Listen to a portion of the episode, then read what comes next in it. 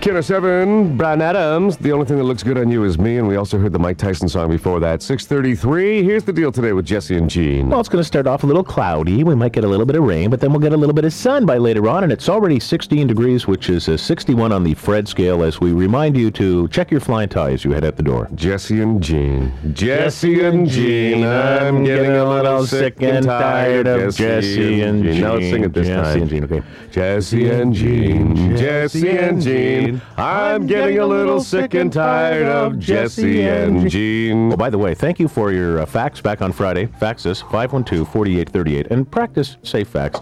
We asked back on Friday if Stu from Q should go to Mexico on the big trip.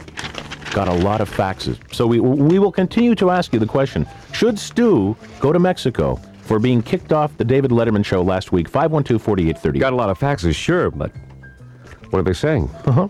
I've got a fax here. You do? But I'm not sure that we should just read this one on the radio without first running it by the ethics committee. okay, well we'll check out that one. Has to do with things. Things? Like what kind of things? Point to the area on- on your body that, oh, with those things. I see. Did it have anything to do with you and your son? No, no, no, no, no, no, No, no. I'm just asking. I don't know. Okay. Well, we'll, we'll check it out and then we'll get back to that. one Molson later. Canadian presents the seven deadly sins, and your chance to win $1,007 is coming up this morning at 635. Oh. The Festival of Festivals. We just want to be loved. If is that that's so wrong? Al Pacino's in town. It's happening. It's big, and I think we're going to get him in his hotel this morning. Hello there. Hello. Hi, is this the Sheridan Center? Yes, it's Sheridan, and I'm sorry, I have a cold, dear. Yes, it's Jesse and Jean calling back for Al Pacino, Chester, please. too? Yeah, Chester and Larry calling for Al Pacino, Oh, please. hi, Chester. Mm-hmm. You've s- seen our commercials, I'm sure. Exactly. Yes, Shania yeah. Twain. Yeah, that's right. That's right. Yes. And, Go, uh, yeah, bag. Pardon? Nothing. Nothing. Could we have Nothing. uh, Uh, we're trying to get a hold of Al Pacino. He's expecting our phone call. Actually, uh, I'm sorry, we, sir. He's not miserable old- listed here. no, he uh, he uh, we called him last hour and he accepted. our phone Scarface, call. We- We, please. set it all up. He's listed under which Scarface. Scarface. Ragbag. Scar- Scar- pardon?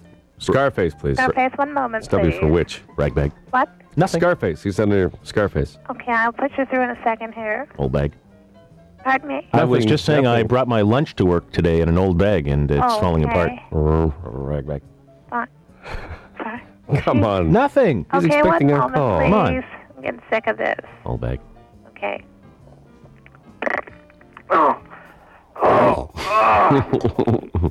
Al, Hey, Al, baby. Oh, Hey, are you two goofs calling back here? it's Jesse and Gene calling back again. Trying to get some sleep, you know. I got bags under my eyes. Hey, Yeah. we saw a picture of you in the Toronto Sun. Not looking too good, but Jeez, it looks terrible.